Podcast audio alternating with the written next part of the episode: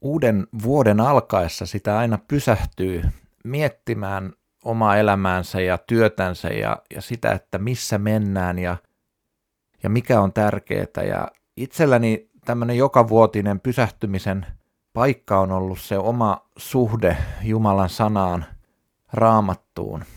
Mä ajattelen niin, että, että kristitty myös ja ennen kaikkea johtaja on, on elämässään täysin Jumalan sanan varassa.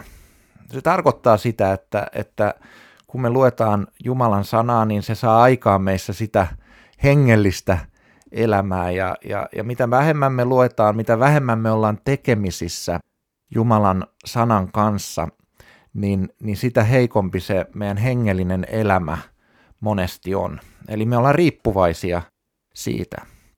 Nyt tähän Jumalan sanan lukemiseen kuitenkin liittyy usein semmoinen kipuilu ja semmoinen, että, että se niin kovin helposti niin kuin jää pois siitä meidän arkisesta elämästämme ja, ja, ja sen takia itse ainakin olen joutunut niin kuin aina kipuilemaan sen kanssa, että missä on se paikka, se säännöllisyys, että se Jumalan sana pysyy osana mun arkea ja, ja elämää. Ja, ja mä oon itse löytänyt siihen sellaisen paikan, että se kuuluu mulla siihen aamuun, että mä pyrin jokaisen aamun aloittamaan. Nyt ihan viime vuosina on, on päässyt tähän digitaalisen raamatun lukemiseen muutaman ystävän ja, ja vaimon kanssa luetaan YouVersionin tämmöistä raamatun lukuohjelmaa, jossa noin yksi lukupäivässä luetaan ja, ja sitten siitä muutama ajatus vaihdetaan.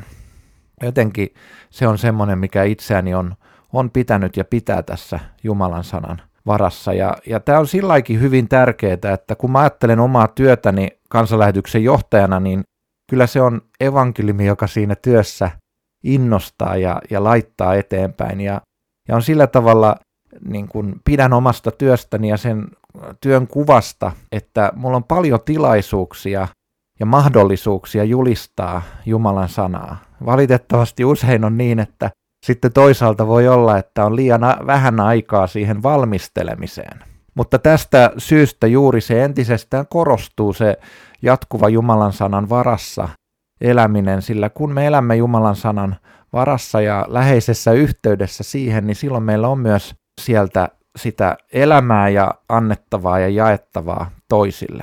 Sitten toisaalta mä myös kyllä ajattelen niin ja, ja tunnistan sen, että oman työni yksi tärkeä tarkoitus on mahdollistaa evankeliumin eteenpäin vieminen sekä kotimaassa että aina maailman ääriin asti. Ja, ja se myös motivoi, että vaikka ei itse monessa tilanteessa olisikaan suoraan julistamassa Jumalan sanaa, niin mä tiedän, että se mitä mä teen mahdollistaa sen, että, että meidän muut työntekijät pystyvät sen, sen tekemään. Ja, ja muut kumppanuuksissa myöskin se toimii. Eli, eli ei pelkästään omat työntekijätkään, vaan ne yhteydet, jossa me toimitaan, niin siellä se mahdollistuu ja niin yhä uudet ihmiset saavat kuulla Jumalan sanasta ja kohdata sen voiman, joka siinä on ja sen, miten se tekee meidät elävä. Mä uskon vahvasti siihen, niin kuin sanassa sanotaan, että Jumalan sanassa on sellainen voima, että se ei tyhjänä palaa takaisin, vaan täyttää sen tehtävän, jonka Jumala on sille uskonut. Ja tämän takia myös meidän itsemme kannattaa ympäröidä itsemme Jumalan sanalla ja sitä kannattaa julistaa ja sitä saa julistaa toisaalta kevein sydämin, sillä se tulosvastuu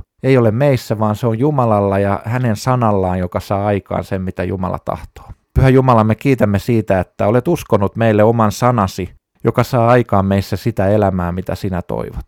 Herra, anna meidän nähdä sanasi suuruus ja kohdata se. Luo meissä sitä elämää, jota sinä tahdot. Tätä rukoilemme poikasi Jeesuksen Kristuksen nimessä. Amen.